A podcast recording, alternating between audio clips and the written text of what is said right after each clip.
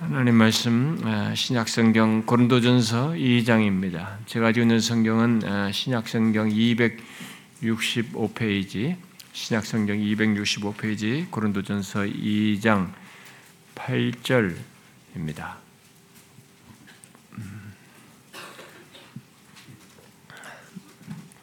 2장 8절 아, 우리 한 절만 우리 같이 여러분 좀 7절 8절 같이 읽읍시다. 조금 제가 언급을 할 건데 7절 아, 8절을 같이 시작. 오직 은밀한 가운데 있는 하나님의 지혜를 말하는 것으로서 곧 감추어졌던 것인데 하나님이 우리의 영광을 위하여 만세 전에 미리 정하신 이 지혜는 이 세대의 동치아들이 한 사람도 알지 못하여 만일 알았더라면 영광의 주를 십자가에 못 박지 아니하였으라. 만일 알았더라면 영광의 주를 십자가에 못 박지 아니하였으리라. 아, 오늘은 우리가 명절 연휴에서 지체들이 뭐좀 어, 이동했을 것이라고 생각을 합니다만은 아, 우리가 이 시간에 계속 상고해 온 예수 그리스도에 대한 말씀을 어, 계속 이어서 살피도록 하겠습니다. 아, 우리들이 그동안 예수 그리스도의 위격에 대해서 제법 길게 상고해 왔는데 아, 다음 주까지 아, 위격에 대한 말씀을 살피고 어, 그리스도의 사역으로 어, 넘어가도록 하겠습니다. 최근까지 살핀 그리스도의 위격에 대한 말씀은 뭐 여러분들이 처음 오신 분들은 위격 단어가 생소할 수 있는데 그냥 인격이라는 것으로 어, 좀 이해를 해도 됩니다. 아, 예수 그리스도의 인격, 네, 사람 인 자를 써서 좀 한계가 있기 때문에 인격보다는 위격을 쓰는데 그 단어를 제가 쓰고 있는 겁니다. 그래서 우리가 최근에 살펴던 그리스도의 위격에 대한 말씀은 예수 그리스도를 믿는 자들이라 해도 사실 거의 듣지 않았을 그런 어떤 내용들을 어, 함께 다루어서 여러분들이 어렵다라고 어, 했을 어려워했을 것이라고 생각합니다. 오래 믿은 사람들도 뭐 그러한데 아, 이제 교회 나온 지 얼마 안 된 사람들은 얼마나 그게 어려웠을까 생각합니다. 최근에 이 방문하신 분들 어, 또 교회 처음 나오신 분들은 상당히 어려웠을 거라고 생각이 됩니다. 아, 처음 온 사람들은 아마 이게 무슨 말인지 모르겠다고 할 뭐 그런 내용들이었을 수도 있어요. 특별히 지난주 같은 이런 말씀들은. 그래서 지난주에 실제로 처음 온 분이 무슨 말인지 도무지 모르겠다. 자기는 이제 교회라는 데를 이제 뭐 거의 처음 오다시피 했는데 무슨 말인지 저는 모르겠다라고 말을 하기도 했습니다. 참 그런 얘기 들을 때 제가 마음이 많이 아팠습니다만은 그리고 또 어떤 사람은 어, 계속 같은 내용을 반복하는 것으로 어, 계속 반복하는 것으로 이렇게 들렸다 이렇게 얘기도 했습니다. 어, 이미 여러분들은 제가 이게 말씀 전하는 방식에 익숙해 있어서 어, 극복하고 있습니다. 우리 교회 성도들은 그 있습니다만은 처음 온 사람들은 예, 특히 어떤 내용을 말할 때 이렇게 지식적으로 이렇게 들으려고 하거든요. 이 지식적으로 들을 때는 어떤 조금 전에 말했던 지식에 해당하는 걸 또 말하는 것이 짜증나거든요. 싫거든요. 이 지식에 대한 새로운 조금 새로운 것을 이렇게 발전해서 말해주기를 원하지. 앞에 지금 분명히 나한테 말했던 개념이 있는데 그걸 또다시 반복한다는 게 별로 싫어한단 말이죠. 아, 그래서 근데 저는 제가 전하는 방식이 어떤 지식적인 차원이 아니거든요. 음, 어, 기독교 진리는 어떤 정보나 어떤 어떤 내용에 대한 지식을 머리로 알라고 가르쳐 주는 정도 그런 차원이 아니기 때문에 말씀을 듣는 사람들에게 이게 어떤 내용이 반복할 때는 조금 힘들 수도 있어요. 음, 예.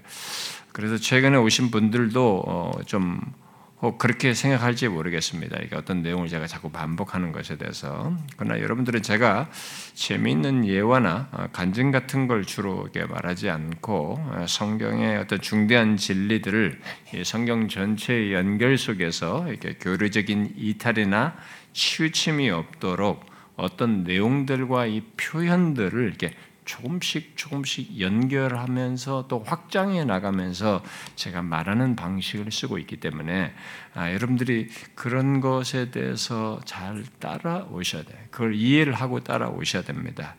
지금 이 예수 그리스도의 위격을 살필 때에도 예, 그리스도의 위격에 연결된 신성과 인성에 대한 이런 내용을 말할 때도 그리스도의 위격에 연합된 신성과 인성 이 단어를 제가 막 쓰거든요. 반복해서 써요 이 말을. 아, 그러면서 거기다가 그것이 어, 뭐 어떻고 어떻고 어떻고 계속 확장돼서 내용을 좀 전개를 해 나가고 있습니다. 그래서 어떤 표현들이 이게 표현이 어려워서 여러분들이 못 알아들는 듯 할 때 제가 또 반복하여서 다시 말하기도 하지만 성경의 중요한 내용, 어떤 교리적인 내용들을 말할 때는 어떤 내용이 확 확장, 확장된 진리를 거기에 덧붙여가면서 말함으로써 알게 하는 방식을 취하기 때문에 여러분들이 그런 것을 알고 따라 오셔야 됩니다. 앞선 내용의 이 반복 속에서 그 다음, 그 다음, 그 다음을 이렇게 제가 더하여서 내용 확장을 해 나가고 있는 것입니다. 그래서 어떤 말이지 앞에 반복돼서도 그 단순 반복은 없어요. 거기다 지금 제가 못 들은 사람을 생각해서 다시 말하는 일이 있어도 거기에 지금 계속 뭔가를 더하여서 어, 내용을 이렇게 확장해 나가는 것입니다. 저는 여러분들이 어떤 중요한 진리를 담은 표현과 어떤 교리적인 내용을 이렇게 그런 걸 그런 단어를 갑작스럽게 듣고 처음 듣고 금방 그걸 여러분들이 이해할 거라고 생각지 않습니다. 아, 저같이 신학을 한 사람들, 목사들조차도 용어는 어떤 걸 알아도 그게 갑작스럽게 불충분하게 툭 던져지면은 그걸 못 따라갑니다. 이, 그 어려운 그 교리적인 용어라든가 이런 걸. 아, 그래서 이 구원에 관해서든 예, 예수 그리스도에 관해서든 성경에 게시된 진리를 전할 때 잘못된 표현을 이렇게 쓸 위험도 굉장히 있기 때문에 조심해야 되거든요. 이 교리적인 용어들은 잘못 쓰면은 심지어 수동태로 쓰느냐 능동태느냐에 따라서도 이게 전혀 다른 신학이 돼버립니다. 그러기도 하기 때문에 이런 잘못된 표현 하나도 큰 오해를 불러일으킬 수 있어서 특히 구원이나 그리스도에 관한 이런 진리들은 더 그렇습니다. 그래서 그 교리적인 이탈이 될 수도 있기 때문에 더욱 그렇게 내용을 신중하게 확장해서 말해 줘야만 하고 우리가 그렇게 이해를 해야 되는 것입니다. 아, 물론 여러분들이 들으면서 느끼셨듯이 제가 그런 것들을 이 예배 시간에 단순히 지식을 말하듯이 막 어떤 열거하듯이 말을 하지는 않잖아요. 그런 모든 지식을 저는 마음에 확신을 가여서 어, 산 지식으로 담대히 확고하게 생생하게 제가 전하기 때문에 여러분들은 뭐 그렇게 이론적으로 듣지는 않았을 거라고 생각이 됩니다. 그러므로 이제 어려워할 진리를 최대한 알게 하기 위함이고 어, 그 알므로 신앙과 삶이 자라도록 하기 위해서 제가 그런 식의 방법으로 여러분들이 전달하기 때문에 잘 인내하며 따라오면 좋겠습니다. 사실 오늘날 이 한국 교회 안에서 지금 우리가 다루는 이런 내용들을 아, 주일 오전에 이렇게 말씀에 말씀으로 이렇게 다루는 일은 아마 그런 교회는 거의 드물 겁니다. 아, 주중 무슨 뭐 교리 시간, 무슨 뭐 소일 문답 이런 시간 같은 거 하면서 잠깐 그런 것에서도 얘기하면서 지나갈지는 몰라도 지금 우리가 살핀 것 정도만큼 깊이까지도 들어가지도 않을 거예요. 소리 문답을 다루더라도 아, 이게 간단히 그런 용은 혹시 말할지는 모르겠어요. 아, 그렇게까지 다루지도 않을 것입니다. 그런데 지난주에 살핀 것과 같은 그런 내용들은 또 주일 안예배 말씀으로 전하는 일은 거의 드물 거라고 생각이 됩니다. 뭐 그래서 우리 교회가 특별하다 그런 얘기는 결코 아닙니다. 제가 말하고 싶은 것은 우리들이 더 알 수 있는 하나님의 진리, 특히 그리스도에 대한 진리를 사람들이 어려워할 것이라고 생각해서 아예 말하지 않거나 어? 그것을 어, 목회자들이 사자들이 더 깊이 말할 수 있고 부유하게 알 수 있는 진리를 그를 예, 그걸 예상해서 말하지 않거나 또 듣는 사람들도 어려워하면서 안 들으려고 하는 이런 풍조는 우리가 고쳐야 한다는 겁니다. 계속 우리는 부드러운 것만 먹겠다, 단단한 걸 안 먹겠다는데 계속 그 사람에게 그 그래 너는 죽이나 계속 뭐라고 주는 그 식은 아니다라는 것입니다. 그래서 그런 식으로 이제 어려운 말씀을 싫어하고 피하는 것 그리고 어, 그에 맞춰서 적당하게 쉬운 것 이렇게 부드러운 음식만 제공하고 또 먹는 것은 히브리서 5장 말씀대로 듣기에 둔한 상태, 곧 게으른 상태에 계속 있도록 하는 것입니다. 아, 우리는 할 수 있는 한 깊은 더 깊고 부유한 진리, 결국 단단한 음식 또한 먹고자 해야 한다는 거죠. 저는 항상 하나님께 감사드리고 있습니다. 아, 이와 같은 내용을 전할 수 있는 이런 어, 회중을 주신 것, 그렇게 되도록 조금씩 조금씩 우리들을 이게 자라게 하셔서 우리 교회 성도들이 이런 내용들을 들을 수 있고 또 듣고자 하는 회중이 되게 하셨다는 것에 대해서 저는 하나님께 감사를 드려요. 어, 저는 다른 교회 가서 이런 내용을 편하게 맘 놓고 전하지 못합니다. 들을 그렇게 잘 듣지도 못할 것이고 배경이 안 돼서 어, 듣지 못, 전하지 못합니다. 어, 여러분들은 지금까지 비록 어려워도 어떤 내용들을 이런 이런 내용들을 들을 수 있고 또 듣고자 하는 데까지 지금 자랐습니다. 많이 자랐어요. 아, 이제 최근에 온 사람들도 이제 얼마 안 되면 그들도 어느 정도는 이런 것들을 알아듣고 인내, 어, 잘 듣고 반응할 수 있는 시간이 곧 올 거라고 믿습니다. 아, 바라기는 멈추지 말고 또 적당히 안주하지 말고 계속 예, 단단한 음식도 먹고자 하는 대로 우리가 나아가면 좋겠다. 아, 여러분들 좀 힘들어 하더라도 처음 근데 힘든 거 압니다. 처음 오신 분들은 근데 인내를 하시면 여러분도 나중에 그 복을 함께 누리게 됩니다. 아, 그럴 수 있기를 바랍니다. 여러분 지난주에 내용을 어, 전했던 내용을 기억하시죠? 어, 우리가 마지막으로 그리스도의 한 위격에 신성과 인성이 연합되어 있다는 것과 관련해서 덧붙인 어, 결론적으로 보고자 하는 이한 위격에 연합된 신성과 인성의 관계에 대해서 어, 우리가 마지막으로 세 번 정도 다루자라고 하면서 그 첫 번째 내용을 얘기했는데 여러분이 기억하시는지 모르겠습니다. 한 윗격 안에 연합된 두 본성, 한 윗격에 연합된 신성과 인성이 너무 다르잖아요. 너무 다른데 어떻게 이 신성과 인성이 함께 우리를 구원하는 구원을 이뤄 나갈 수 있을까? 예, 함께 한 윗격 안에 연합되어서 이 문제를 우리가 이제 살펴던 것이죠. 그 대답은 아, 그 대답에 대해서는 여러분들이 기억하시죠. 그것은 두 본성이 연합된 한 윗격 안에서 성령을 통하여 교통함으로써이다라고 일단은 얘기를 했습니다. 그런데 그 교통을 우리가 세 분에서 세 가지로 설명할 수 있다. 아, 말했죠. 어, 그두 본성 사이에 이 속성들이야. 신성의 속성, 인성의 속성, 바로 두 본성의 속성들의 교통을 통해서이고 교통을 말하고 또 사역의 교통, 신성과 인성의 사역의 교통을 하는 거죠. 사역에 있어서의 두 본성의 교통, 또 은사와 은혜의 교통이 있다라고 했습니다. 지난 시간에 우리는 이 속성들의 교통에 대해서 살폈습니다. 그러니까 신성과 인성의 각각의 속성이 있죠. 인성은 연약함, 필멸성 이런 것들이 있지만 또 신성은 전능하심과 이런 능력이 있잖아요. 네, 그 속성들의 교통 속에서 있다라는 거 살폈어요.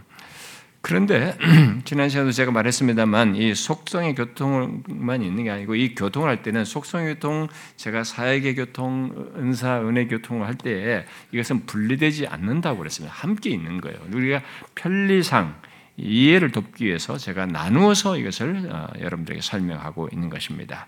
그래서 지난주 말씀과 오늘 말씀 그리고 다음 주의 말씀까지 모두 그리스도의 한 위격에 연합된 신성과 인성이 성령을 통하여 교통하신 것에 대한 설명이라고 하는 것을 생각하셔야 됩니다. 무슨 말인지 아시겠죠?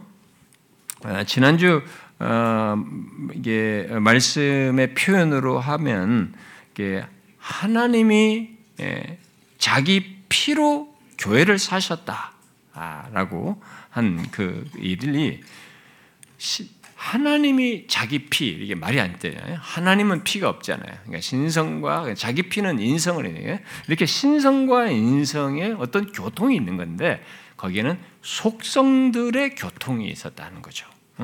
그 교통 속에서 우리의 구원을 이루시는 일이 있었다라는 것을 지난주에 얘기한 것이고 그런데 동시에 한 위격 안에 신성과 인성이 이렇게 사역의 교통을 하는 겁니다. 중보자로서 신인으로서 자기가 우리를 구원하기 위한 중보자로서의 사역의 교통을 하시는 거예요. 음? 아, 물론 은혜, 은혜와 은사의 교통도 다음 시간까지 함께 있는 것입니다. 그래서 오늘 우리가 이제 읽은 이 본문을 끼고 그 사실을 똑같이 연결해서 살피려고 하는 것입니다.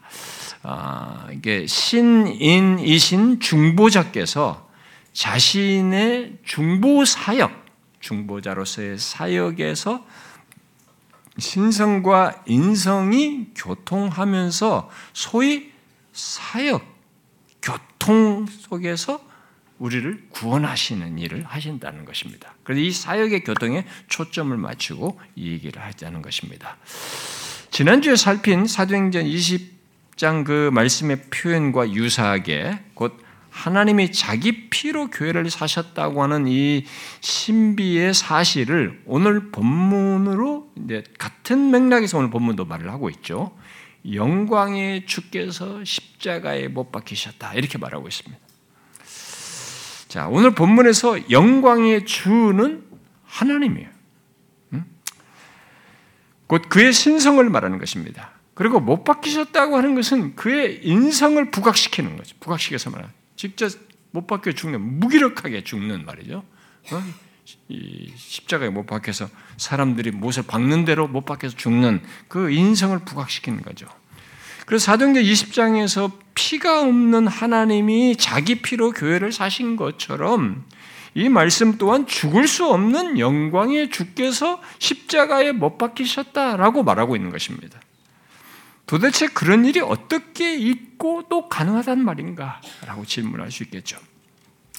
그냥 생각 없이 이 표현을 읽고 듣지 말고 이 표현으로 말하는 너무 부유하고 놀라운 사실 신비를 우리가 생각해 보자는 것입니다. 아, 여러분이 다시 생각해 보십시오. 하나님이 못 바뀌시는 일이 이해 어, 어떻게 그게 가능한 것입니까?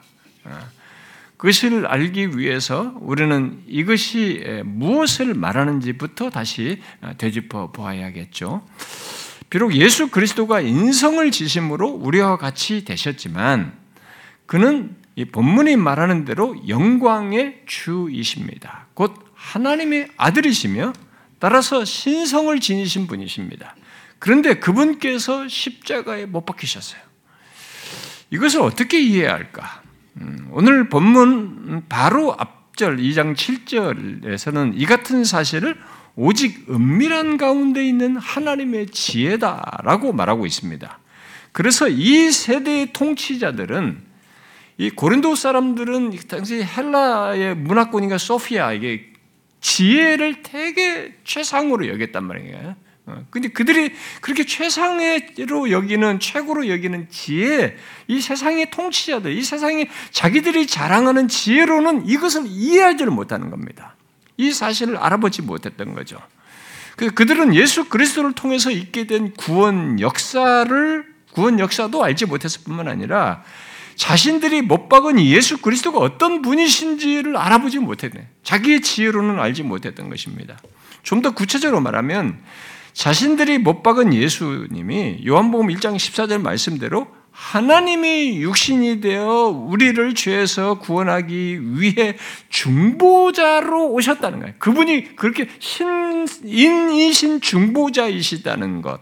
그리고 그 신인이신 중보자로서 우리를 죄에서 구원하기 위해서 십자가로 나아가서 달리셨다는 것을 알지 못했던 것입니다. 결국 예수 그리스도가 어떤 분이신지 곧 그러하신 그리스도의 위격을 모르니 그의 사역의 의미도 가치도 목적 등도 알 수가 없었던 것이죠. 물론 지금도 사람들은 이 땅을 이 땅을 사신 예수 그리스도의 인격을 알지 못하므로 그저 훌륭한 분이다. 뭐 예수 그 그는 뭐 훌륭한 위인 정도 이 정도에서만 생각을 하죠. 아닌 것입니다. 오늘 본문은 분명히 하나님이시면서 사람이신 분, 신성과 인성을 지니신 그리스도의 십자가의 죽음을 말하고 있는 것입니다. 그가 십자가에 달리셨다는 거예요. 여러분은 이 신인이신 예수 그리스도의 십자가 죽음을 아십니까? 그리고 그것이 어떻게 가능하며 있게 되었는지 아십니까? 예수 믿는 자는 정확히 알아야 됩니다. 우리는 이미 앞선, 앞서서 한 40, 40분 정도의 시간을 통해서 이 그리스도의 위격에 대해서 충분히 살폈습니다. 요약하면 하나님이 우리의 구원을 위해서 육신이 되었다는 것입니다. 그 사실은 무한한 사실을 내포하는 하나님의 육신이 되셨다. 간단한 사실이에요. 그게 다 우리를 구원하기 위해서 하나님이 육신을 입으신 거예요. 그러니까 하나님이 인성을 취하심으로 한 위격의 신성과 인성이 연합돼. 그래야만이 우리를 구원할 수 있기 때문에. 그래야만이 죄인의 죄를 더 짊어지고 대속함으로써 구원할 수 있기 때문에 한 위격에 그래서 신성과 인성을 갖게 돼. 인성과 인성이 연합되어서 신성과 인성이 그리스도의 한 위격 안에서 나뉘지 않고 어, 분리되지 않은 상태로 연합되어 있는 것입니다. 그런 연합 속에서 두 본성 곧 신성과 인성 또한 뭐 변화되거나 섞임이 없이 연합되어 있는 그 신비를 가지고 있는 것입니다.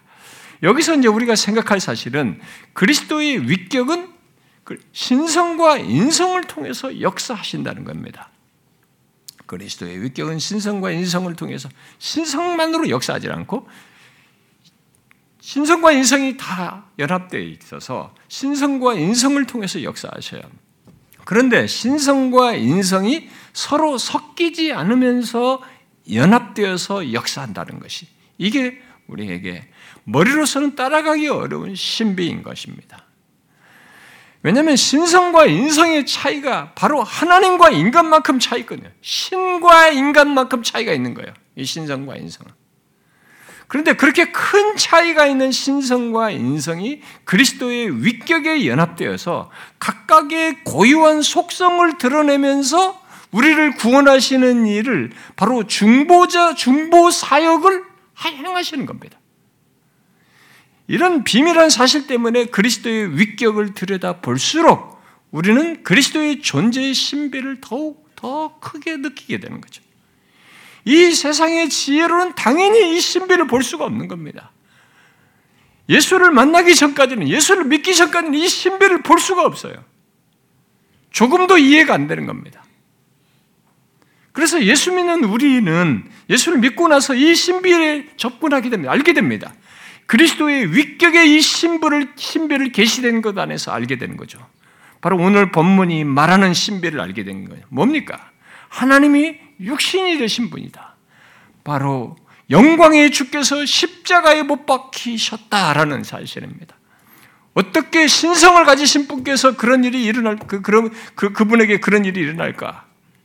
그것은 그리스도의 위격이 이제 신성만 따로 떼어서 떼어낼 수 있는 존재가 아니고 바로 신인이 연합된 위격을 가지신 분으로서 그의 신성과 인성이 그 연합된 그 위격 안에서 그 위격을 통해서 또 그 위격애로 교통하심으로써 행하셔서 있게 된 것입니다. 지난주에 말한 대로 신성과 인성의 속성들이 연합된 그리스도의 한 위격 안에서 위격을 통해서 교통하듯이 또 위격애로 각 신성과 인성이 교통하듯이 십자가를 지시는 사역에서도 그와 같은 일이 그런 교통이 똑같이 있는 겁니다. 위격애로 인성과 신성이 교통이 있는 거예요. 교통 속에서 이런 중보 사역을 행하시는 겁니다. 아, 오늘 본문이 말하는 것이 아, 있게 된 것은 하나님이 영광의 주께서 십자가에 못 박히시는 것이 있게 된 것은 그리스도의 위격에 연합된 신성과 인성이 중보 사역을 행하시는 가운데 교통하시면서 있게 된 것입니다. 그냥 신성, 인성 이런 거, 네, 교통 없이 한쪽에서만 인성으로만 뭘 한다든가 이런 것이 아니라는 거죠. 신성과 인성이 교통 속에서 있는 거죠. 물론 그때 신성과 인성의 속성들의 교통도 같이 있는 것이죠. 그러므로 그리스도께서 십자가에 못 박히신 것은 신성 따로 인성 따로 행하여서 있게 된 것이 아니고 한 위격에 연합된 신성과 인성이 우리를 구원하기 위한 중보 사역에서 교통하시는 것 속에서 있게 된 겁니다. 아, 그러면 그 사역의 교통을 구체적으로 어떻게 그것이 실제로 어떻게 있게 될까라고 질문을 할 수 있겠죠. 근데 그 제가 앞서서 말한 것처럼 그리스도의 위격 안에서 신성과 인성이 어, 중보 사역에서 이 교통이 어떻게 있게 되겠다고 할 때 이미 말한 대로 그리스도의 한 위격 안에서 또뭐 위격을 통해서 위격애로의 이런 그리스도의 한 위격 안에서 일단은요 그리스도의 한 위격 안에서 성령을 통한 교통으로 있게 되는 것이라고 앞에서 얘기를 했습니다. 그런데 여기서 더 이제 중요하게 언급을 해야 될 것은 우리는 이 신성과 인성의 사역이 계속 그리스도의 위격과 연합 연결되어서 사역을 한다는 것입니다. 독립돼서 위격과 독립돼서 신성, 인성이 각각이 하는 게 아니에요. 각각의 고유한 특성을 가지고 있지만 속성들을 가지고 있지만 그리스도의 위격에 연결해서 이게 두 본성의 사역이 있게 된다는 것입니다. 아, 그러니까 그리스도께서 중보자로서 우리를 죄에서 구원하기 위해서 십자가로 나아가는 모든 사역 속에 있는 신성과 인성의 일들은 모두 한 분 예수 그리스도께 속한 것이고 그래서 그리스도가 그 모든 것의 주체자예요. 여러분들은 쉽게 들을지 모르지만 굉장히 중요한 진리입니다. 제가 지금 이런 것을 반복해서 말한 이 사실을 정확히 알아놔야 됩니다. 그래야 그리스도 이, 이 위격에 대한 이해가 선명해지고 이 알미 우리에게 큰 도움이 돼요. 그러니까 중보자로서 그리스도께서 행하신 행하는 모든 것, 또 경험하는 모든 것의 주체는 신인이신 그리스도 자신인 거예요. 창조 세계를 붙드시고 보존하시는 것은 신성에 속한 것이 예? 신성의 속성들에 해당하는 어? 신성에 행한 것이 그렇게 신성으로 행하든 간에 먹고 마시는 것은 신성이 아니에요. 신성은 먹고 마시는 게 필요가 없는 거예요. 먹고 마시며 피곤하여서 주무시는 이것은 인성에 속한 것이에요. 그렇게 신성에 속한 것이든 인성에 속한 행위든 간에 그 모든 행위는 그리스도의 한 위격에 속한 것이고 따라서 그 한 위격에 돌려야 됩니다. 이 모든 것을 한 위격에 돌려야 되는 거예요. 그래서 신성은 억압할 수 없고 순환당할 수 없어요. 신성은 신성은 억압당할 수가 없어요. 그렇게 억압 억압할 수 없고 순환당할 수 없지만 십자가에 달려 죽으시는 것 속에서 복종하시며 고통 당하시는 인성이 따로 분리되지 않고 신인이신 그리스도께서 받으시는 것이어서 그렇게 신인이신 그리스도께 돌리고 있는 겁니다. 그것을. 그러니까 인성과 함께 신성을 지닌 한 위격 바로 그리스도의 위격에 이 모든 걸 다 돌리는 거예요. 어, 신성이 억압받을 수도 없는데 순환당할 수 없는데 그리스도께서 순환 당하시는 것을 가지 그 경험 가지고 신인에게 다 돌리는 겁니다. 여기에 교통이 있는 거예요.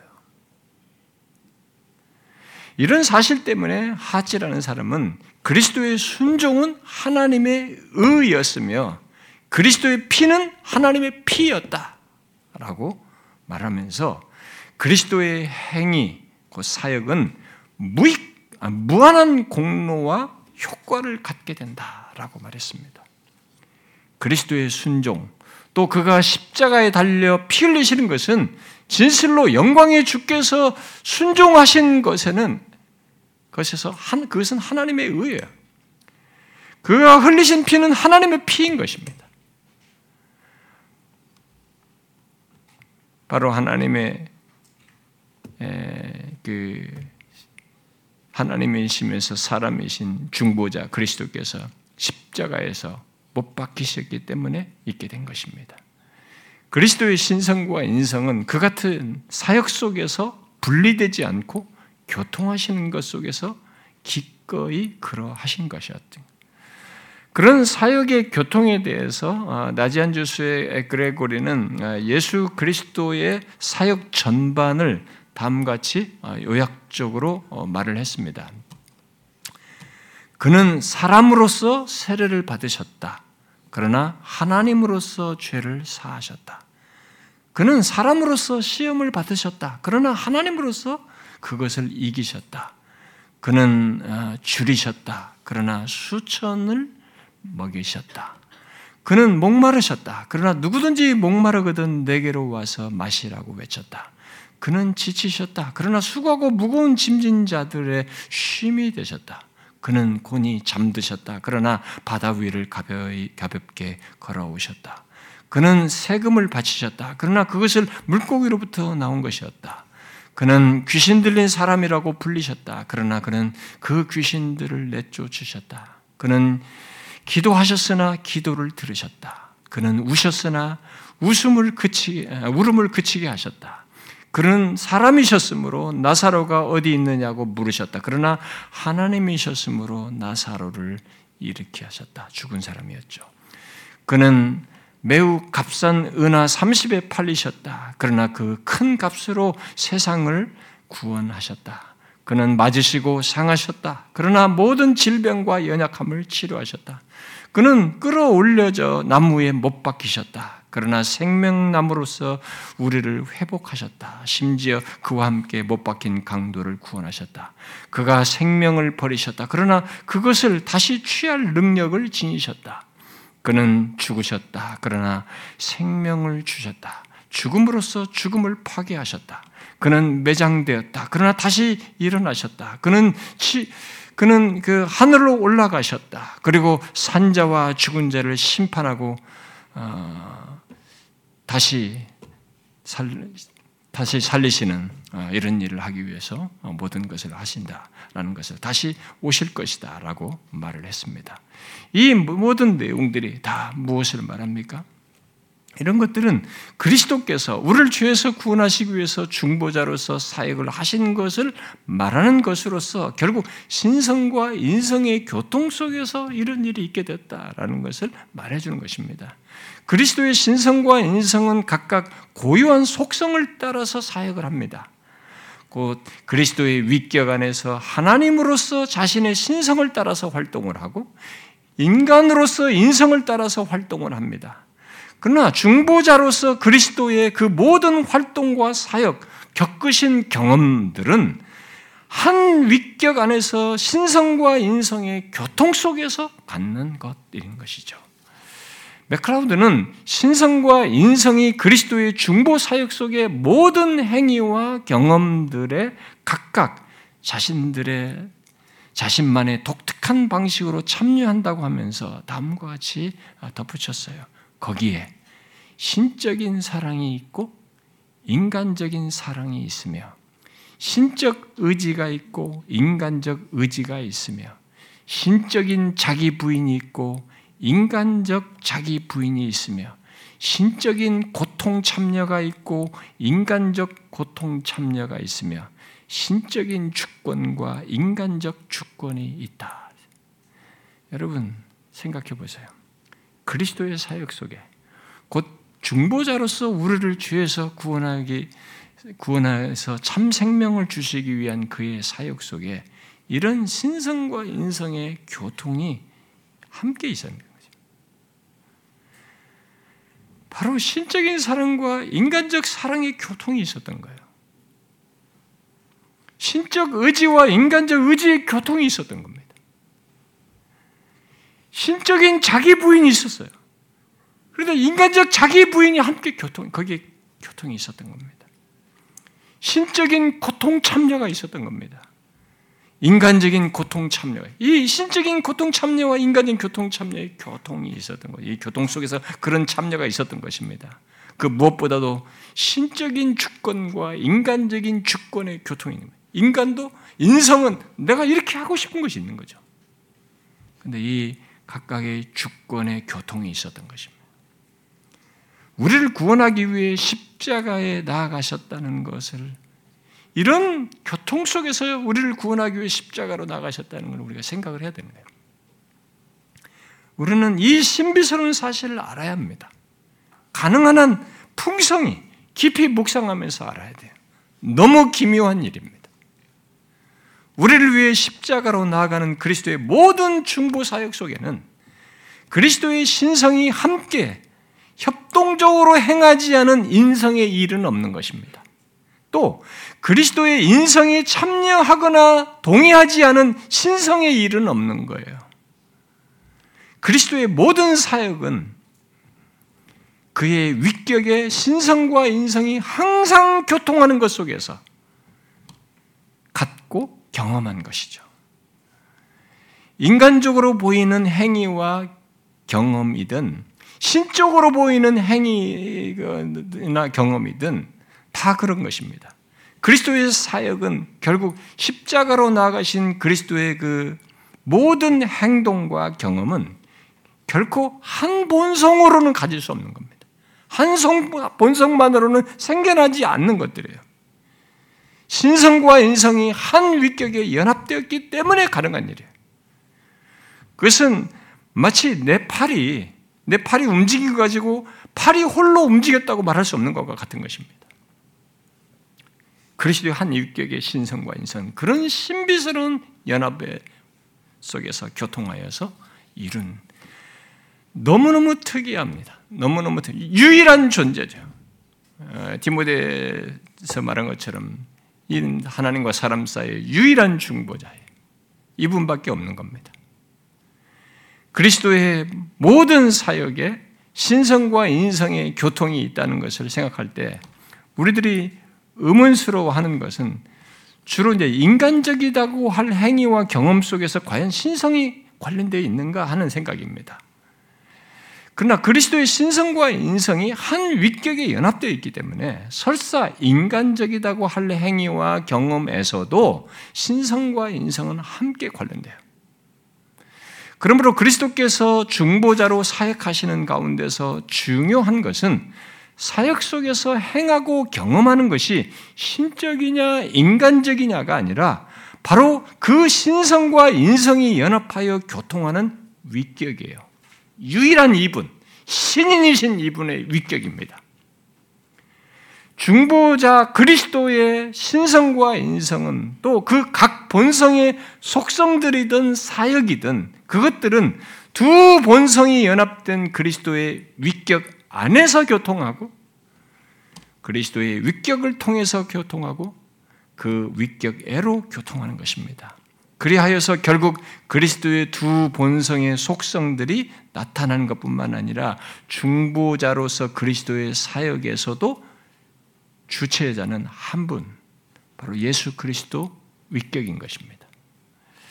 그리스도의 신인 신인이신 인격, 바로 한 위격이 하는 것이고 그리스도의 위격과의 교통 속에서 이런 모든 것들을 행하시는 것입니다.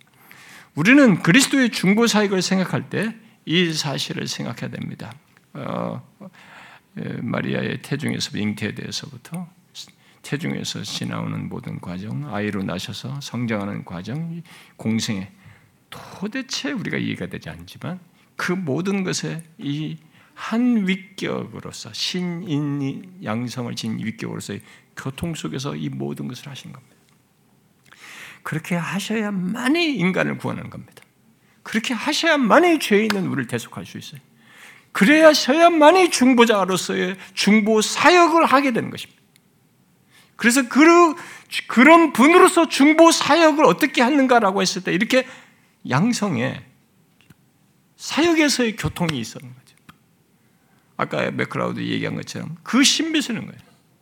교통이 있는 것입니다. 신성과 인성의 고유한 행동들이 모두 한 인격에 의한 행위들이고 사역인 것이죠. 그리스도의 중보 사역에서 신성과 인성이 각각 고유한 활동을 함에도 불구하고 그 고유한 행위들은 한 인격의 동시에 하나로 일어나는 겁니다. 한 위격 안에서 동시에 하나로 일어나는 것이죠. 이 사실을 말할 때 우리들은 그리스도께서 고통당하고 죽으실 때에도 그랬는가라는 질문이 생길 수 있어요. 왜냐하면 하나님은 고난을 받으실 수 없고 신성인데 하나님은 신성은 고난을 받으실 수 없고 또 영원하심으로 죽을 수도 없는데 죽음에 머무르실 수도 없고 그런 분이신데 그런데 고통을 당하고 죽는 것은 그 육체의 영혼을 지닌 인성에게만 해당되는 것이기 때문에 이제 그런 질문이 생길 수 있어요. 그래서 그리스도께서 고통당하시고 죽으신 것은 그의 인성이 경험한 것이라고 이렇게 외적으로 우리가 말을 할 수 있습니다. 그런데 중요한 것은 그리스도의 위격이 인성만 있는 위격이 아니라는 거예요. 제가 반복해서 말하다시피 신성 또한 연합된 위격인 것입니다. 이 사실을 우리가 생각해야 돼요. 그러므로 고통당하고 죽으신, 죽으신 것에도 그의 신성이 연루되어 있습니다. 어떻게? 바로 두 본성의 교통하는 것 속에서. 그래서 인성이 겪는 것도 신성에게 돌리는 겁니다. 바로 그 사실을 오늘 본문이 말해주고 있는 거예요. 영광의 주를 십자가에 못 박은다. 아니, 예수가 이 땅에 인간 예수가 십자가에 못 박겠다고 해야 되는데 영광의 주를 십자가에 못 박았다고 이렇게 말을 하는 것입니다. 이 같은 사실을 칼빈은 이렇게 설명했어요. 동일하신 그분 자신이 하나님이시자 사람이셨으므로 양성의 연합으로 말미암아 한 성에 속한 것, 그러니까 인성이든 신성이든 한 성에 속한 것을 다른 성에 주시고자 하셨다. 이렇게 말했어요. 그 신성과 인성의 연합으로 인성에 속한 것을 신성에 돌리고 신성에 속한 것을 인성에 돌릴 수 있다는 겁니다. 이 한 위격에 연합되어 있기 때문에. 그러므로 우리는 인간 예수가 아니라 하나님이 우리를 죄에서 구원하시기 위해서 십자가에 달려 죽으셨다라고 말할 수 있고 그것이 사실이에요. 실제로 십자가에 달려 죽으신 그분이 그저 인간 예수만이 아니고 참 하나님이시오 참 사람이신 그리스도이신 것입니다. 그래서 본문의 표현이 가능하고 사실인 것이죠. 그리스도께서 인성을 따라 고난받고 고통을 받으셨을 때 그 고통은 인성만의 경험이 아닌 그리스도의 신성에게도 돌려 함께 가지는 경험인 거예요. 그것은 문병우 교수 말대로 고난을 느끼는 성은 인성이지만 고난 당하시는 분은 예수 그리스도 자신, 바로 그분의 위격이며 그 위격 안에는 신성이 그 인성과 연합되어 있기 때문이다. 그랬어요. 그러므로 영광의 주께서 십자가에 못 박아 죽으셨다는 것은 신성과 인성이 나뉘어서는 말할 수가 없는 것입니다. 바로 신인이신 중보자 예수 그리스도께서 죽으신 것이에요.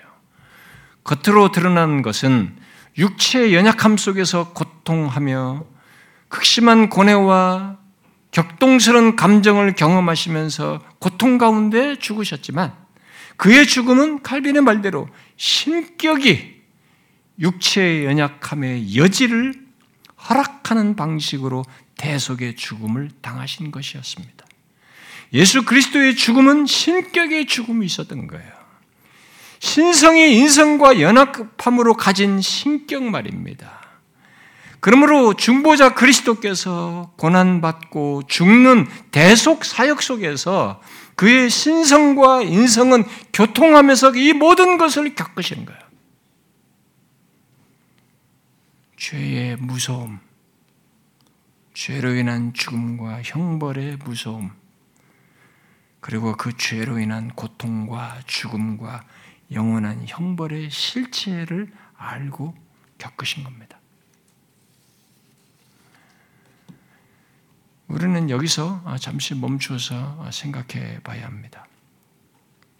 과연 우리들이 하나님이 육신이 되어 곧 우리를 구원하시는 이 중보자 되시 구원하시는 중보자가 되시기 위해서 신인으로서 이런 속성과 사역의 교통 속에서 우리를 구원하신 이분을 얼마나 아는가 하는 거예요. 저는 이 질문을 해보고 싶어요.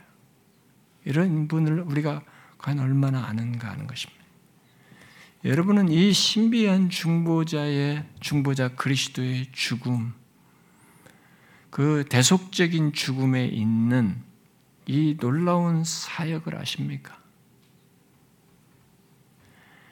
신인의 속성들의 교통과 사역의 교통 속에서 우리를 구원하시려고 죽기까지 복종하시며 십자가의 죽음으로 나아가신 것을 아느냐는 겁니다. 그냥 낭만적으로 생각하면 안 됩니다. 아, 우리를 위해서 희생했다. 희생적 죽음이다. 이타적인 죽음이다. 남을 위해서 선한 일을 했다. 이게 아닌 것이죠.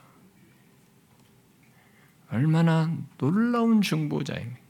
이 유일한 중보자의 행위와 경험 세계를 들여다봐야 돼요.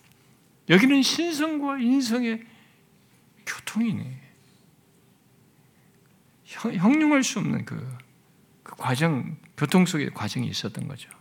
그래서 이분 때문에 죄로 인한 교, 고통과 죽음과 형벌 아래 있던 우리가 영혼의 자유라는 걸 갖게 된 겁니다.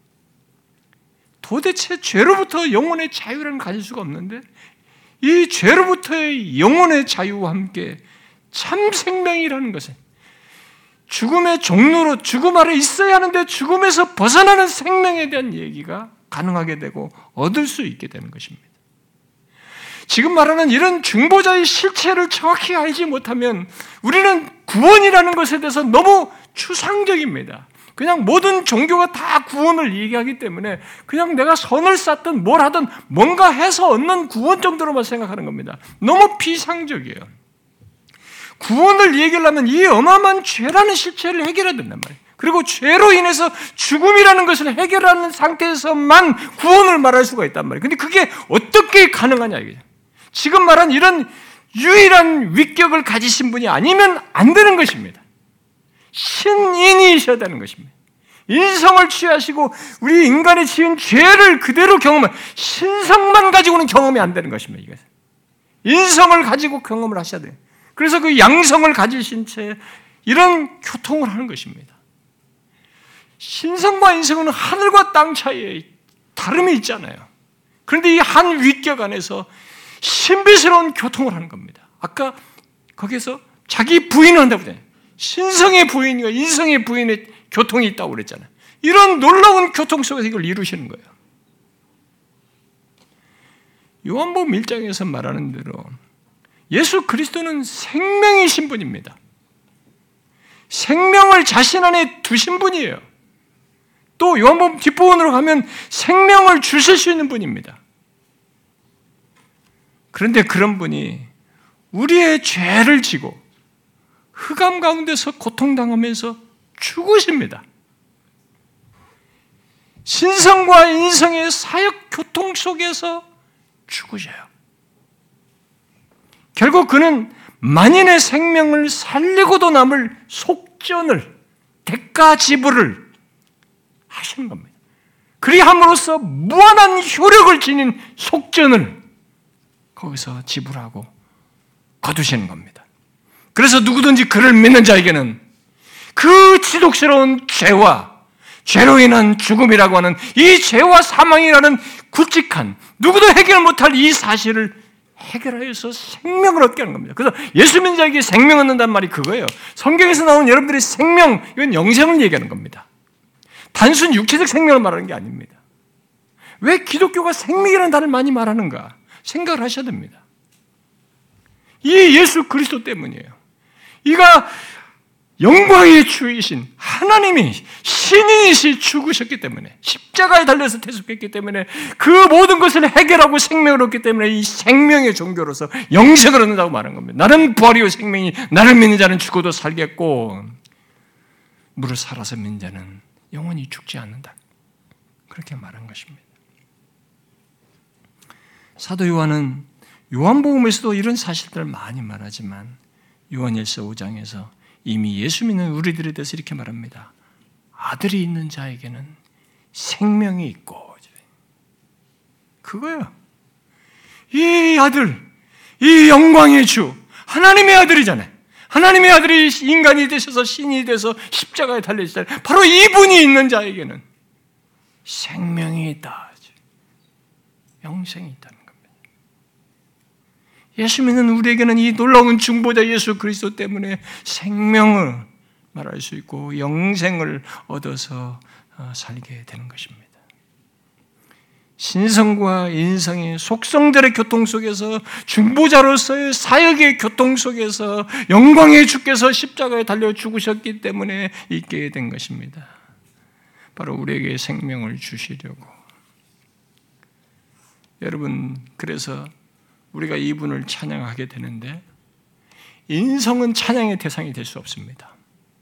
성경에는 인간적인 것, 하나님 외에 인성에 관한 인성의 어떤 특성을 가져온 이런 것들, 다른 피조 세계에 대해서 찬양과 예배하는 걸 금합니다. 그건 다 우상숭배로 얘기합니다.